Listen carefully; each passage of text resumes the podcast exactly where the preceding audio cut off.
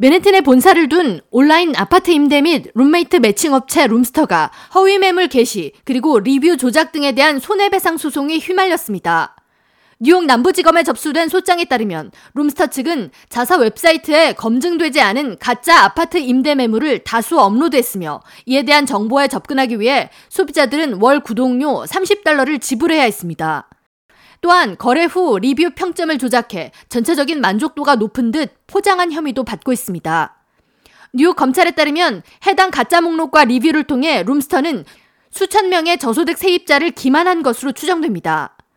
레티샤 제임스 뉴욕주 검찰총장은 30일 성명을 통해 온라인 룸스터 경영진은 지난 2016년부터 학생들과 저소득층 가정을 속여 2,700만 달러 이상의 손해를 끼친 혐의를 받고 있으며 미 공정거래위원회와 함께 해당 사건을 조사하고 있다고 밝혔습니다.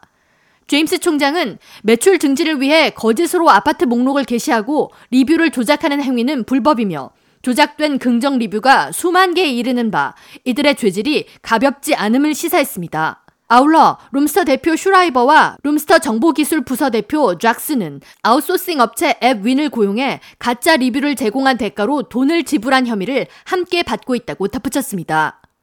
실제 긍정적인 후기로 가득 찼던 룸스터 리뷰에는 최근 월간 구독료를 내고 임대 아파트와 룸메이트 정보를 받았는데 가짜 목록을 받았다는 증언과 함께 실제 룸스터가 소개해준 집을 가보니 실물과 달라 매우 실망스러웠다는 평이 급증했습니다.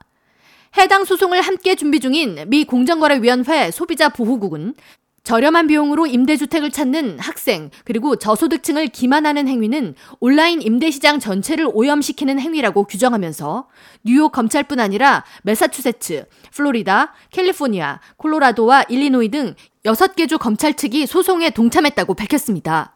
이어 해당 손해배상을 승소로 이끌어 허위 계약 체결로 손해를 본 고객들에게 돈을 돌려줄 것이라는 의지를 밝혔습니다. 룸스터 측은 공식 성명을 통해 당사는 항상 정직하고 성실하게 사업을 운영해 왔다고 주장하며 뉴욕 남부지방 법원에 제기된 소송을 통해 룸스터 측의 투명함을 변호할 것이라고 밝혔습니다. K라디오 전영숙입니다.